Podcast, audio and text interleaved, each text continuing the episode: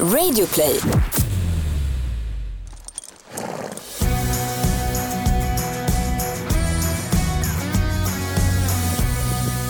Varmt välkommen till en helt ny podcast. Som om det behövdes en till podcast i djungeln, Rebecca. Ja, men alltså hästar.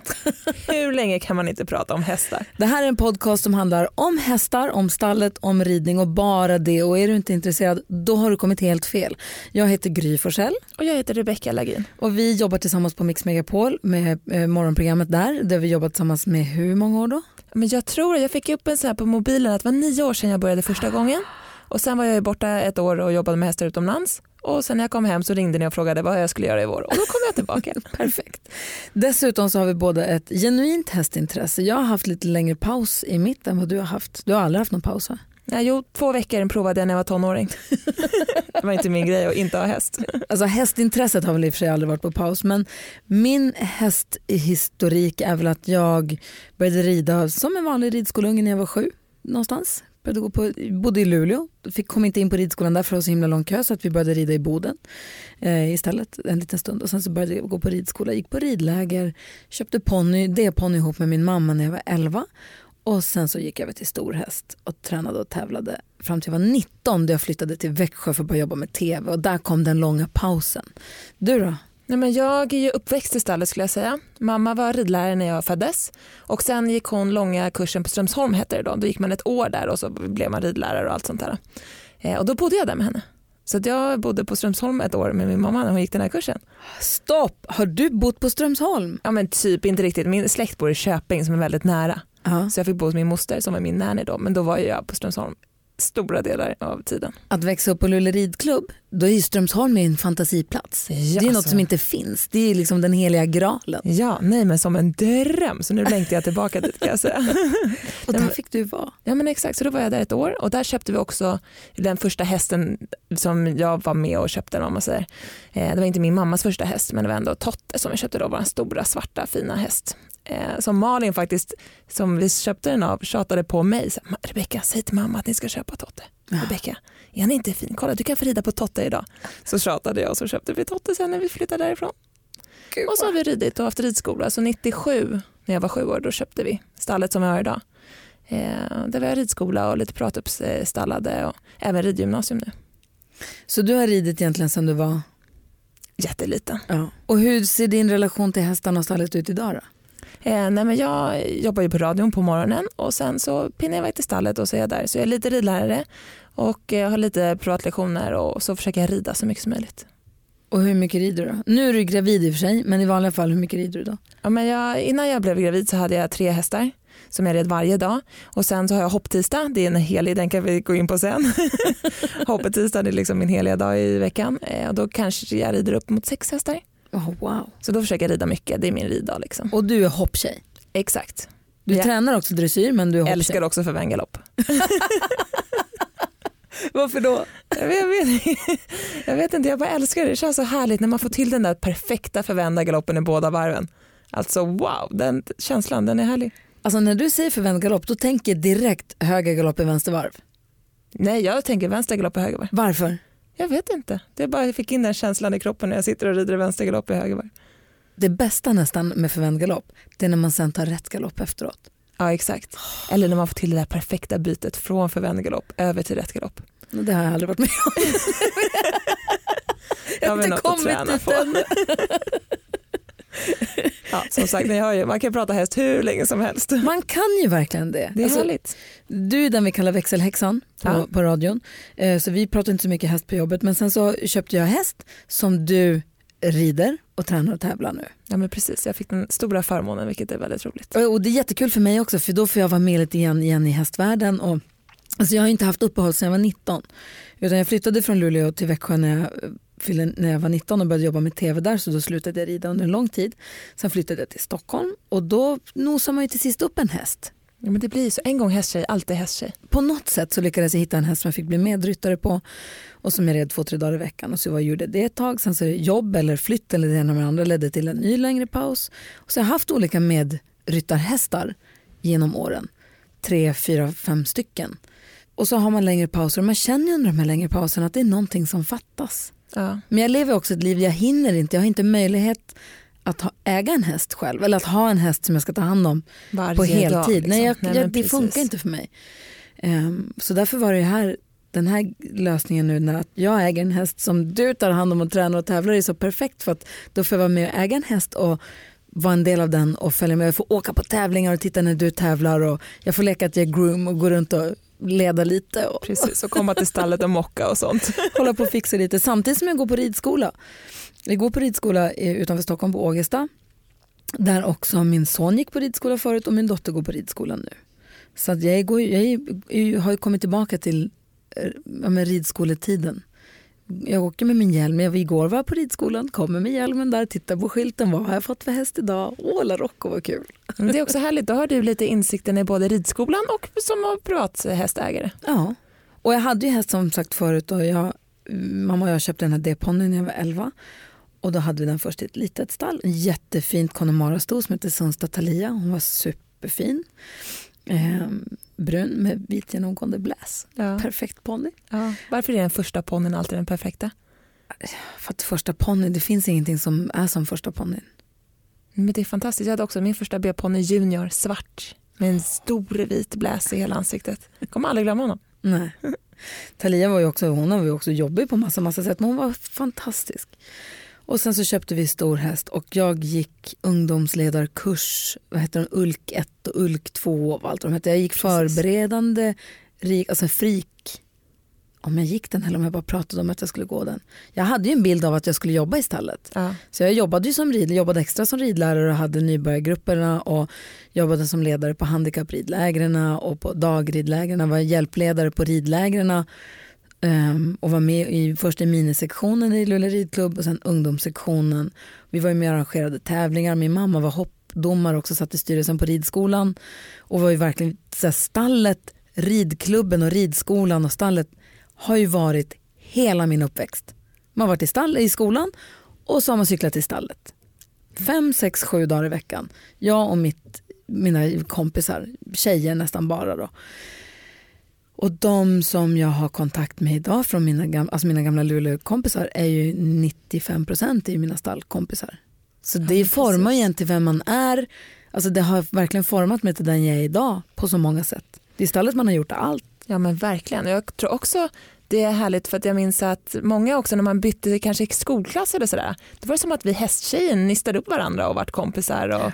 Det är som att man, då har man ju verkligen någonting gemensamt. Men det är också härligt, tycker jag, stallet, att man kan komma dit och rida en gång i veckan om det är det man vill, och känna att man kanske inte har tid eller vill engagera sig mer. Samtidigt som du kan verkligen vara där sju dagar i veckan och utbilda dig eller lära dig eller bara hänga där helt enkelt. Och det är så roligt att se nu, min dotter Nicky är ju nio och hon är verkligen, verkligen hästtjej.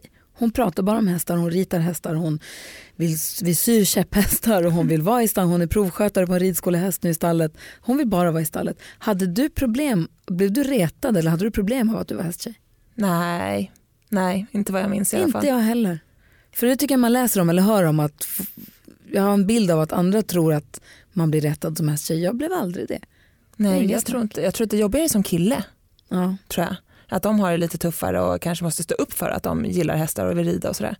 Men det tänkte jag på, dels på, rid, på ridskolan där jag och Nick igår så finns det några killar. Och mm. på din ridskola, som jag väljer att kalla den, ja. Lasasberg, där ser jag ganska många killar. Ja, jo, men, vi har in, jo, men vi har några killar och det tycker jag är toppen. Jag skulle ju gärna se fler killar i stallet. Det finns ju det här killar i stallet. Ja, killar som rider. Killar som rider heter exakt. Det. Just det. Man skulle vilja prata med någon om det i något kommande avsnitt här i podden. Ja, verkligen. För det tycker jag ska vara intressant. Viktigt att lyfta upp, och gärna som sagt att man vågar peppa fler killar till att kanske våga stanna kvar som egentligen slutar fast de egentligen inte vill. I snålblåst, svetslågor, på hög höjd eller med tung last tar du risker varje dag. Genom att erbjuda bästa tänkbara skyddsutrustning och rätt verktyg för jobbet kan vi göra ditt jobb säkrare. Och säkerheten har aldrig varit viktigare. Så välj Swedol. För säkerhets skull! För säkerhets skull. Nej. Dåliga vibrationer är att gå utan byxor till jobbet. Bra vibrationer är när du inser att mobilen är i bröstfickan. Få bra vibrationer med Vimla. Mobiloperatören med Sveriges nöjdaste kunder enligt S K I.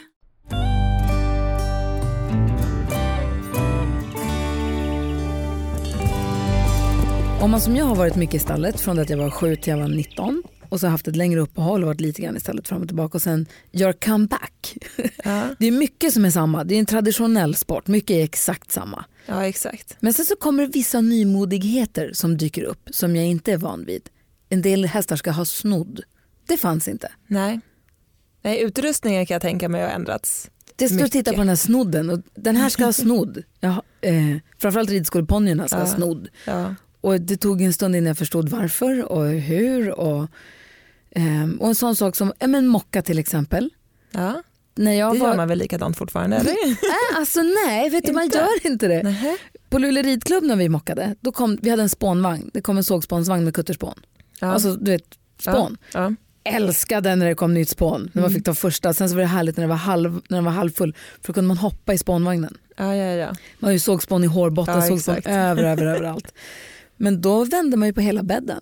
Man la allting i en hög och så rullade lortarna ner och så plockade man dem och så tog man liksom kisset. Ja, för det var kutterspån hade det där fluffiga spånet. Ja, eller? Ja. Superfluffigt. Ja. Som jag förstår det kanske inte är skitbra i och med att det är lätt för hästarna att de, kommer att, att de ligger mot golvet. Ja, exakt. Och lite dammigt och lite sådär också. Precis, det var mycket ja. att man skulle, det skulle hållas på och vattnas lite grann hit och dit. Mm. Men sen har jag förstått så har det funnits en torvera.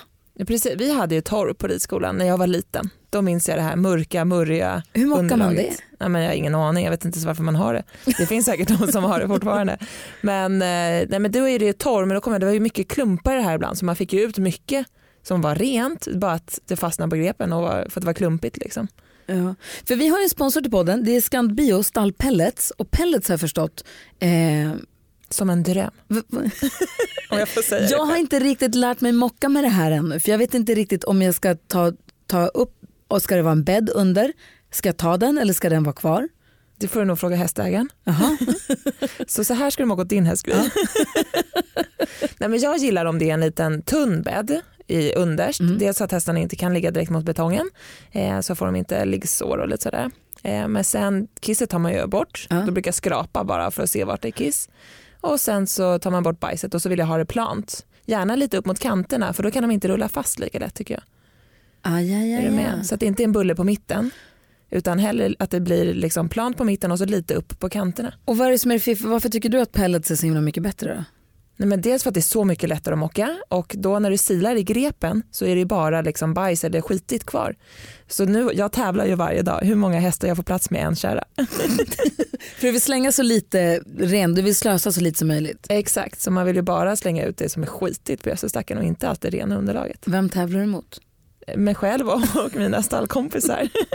Hur många har du lyckats få plats med i en? Men jag tror sju hästar har jag fått plats med en, en kära. Men jag brukar snitta fyra, fem. Det är liksom vardagligt att jag får plats med i skortsen. Oh, wow. Vi är i alla fall jätteglada att just Scant Bio är med och sponsrar den här podden. Och det är vi jätteglada för. Verkligen. Och den här podden då, det kommer inte bara vara du och jag som sitter och pratar om hur mycket vi tycker om hästar. Utan vad är planen, vad är tanken med den här podden? Ja, men jag tänker att dels är det för alla som älskar häst. Så jag vill att vi har en väldigt bredd på den. Så det kan vara till den som kanske är proffs eller ridskoleryttaren. Eller den som vi börjar rida helt enkelt. Så jag tänker att vi bjuder in lite gäster som är intresserade av. Och det tänkte jag också på häromdagen. Att den här B-ponnen jag pratade om, min första B-ponnen junior. Mm. Jag fick ju reda på här om veckan att han fortfarande lever. Nej. Han är nästan trettio år nu och tävlar med en liten flicka i Västerås och mår jättebra. Jag har tävlat och mått bra hela livet. Och jag tänker att så vill jag att det ska vara för alla mina hästar framöver. Så jag vill liksom lära mig mer om allt. Och då tänker jag att vi bjuder in lite folk som kan allt så att vi bara förmedlar det till er alla andra där ute. Och så kan man få lite matnyttiga tips hela tiden. Så vi kommer bjuda in superstjärnorna och få höra deras tips. Precis. Både inom hoppning, dressyr, fälttävlan. Vi vill prata med de duktigaste veterinärerna. Ja. Vi pratar om de bästa hovslagarna och de bästa tränarna. Ja, gärna. Kanske ska prata med killar som rider, fråga dem. Gärna. För att hjälpa dem lite och uppmana fler till att rida. Vilka vill man mer prata med? En ekoterapeut kanske, någon som masserar och känner ja. hästarna på utsidan. Är det så att du som lyssnar på det här nu känner att du direkt har något ämne eller gäst som du brinner för? Maila mig, jag har gry at mix megapol punkt se. Det är enkelt. Ja. En lätt adress att komma ihåg. Ja, men precis. Eller Gry Forssell på Instagram eller Rebecca Lagin på Instagram. D M oss i sånt fall. Det vore jätteroligt. Och nästa vecka då kommer ni kunna få höra hur det låter när Rebecca och jag träffar eh, dressyrryttaren A-tränaren och den prisbelönade Christian von Krusenstjärna. Ja, men alltså han har ju utbildat sju hästar till Grand Prix-nivå. Ja. Alltså wow. Och jättemånga elever som också rider på svår nivå. Och fick ju precis årets utmärkelse, årets tränare av Svenska Dressyrtränarklubben. Och han driver också ridskola och är min ridlärare på onsdagskvällarna. Exakt.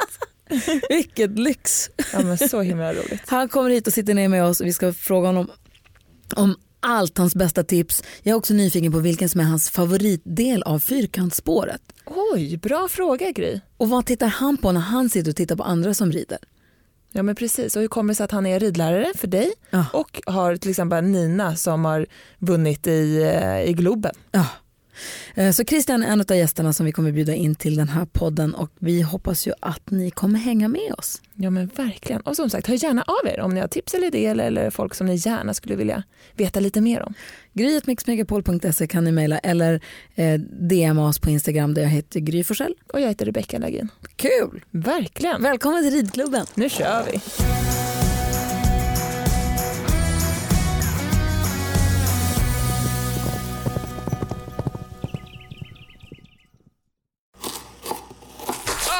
Dåliga vibrationer är att skära av sig tummen i köket. Ja! Bra vibrationer är att du har en tumme till och kan scrolla vidare. Få bra vibrationer med Vimla. Mobiloperatören med Sveriges nöjdaste kunder enligt S K I.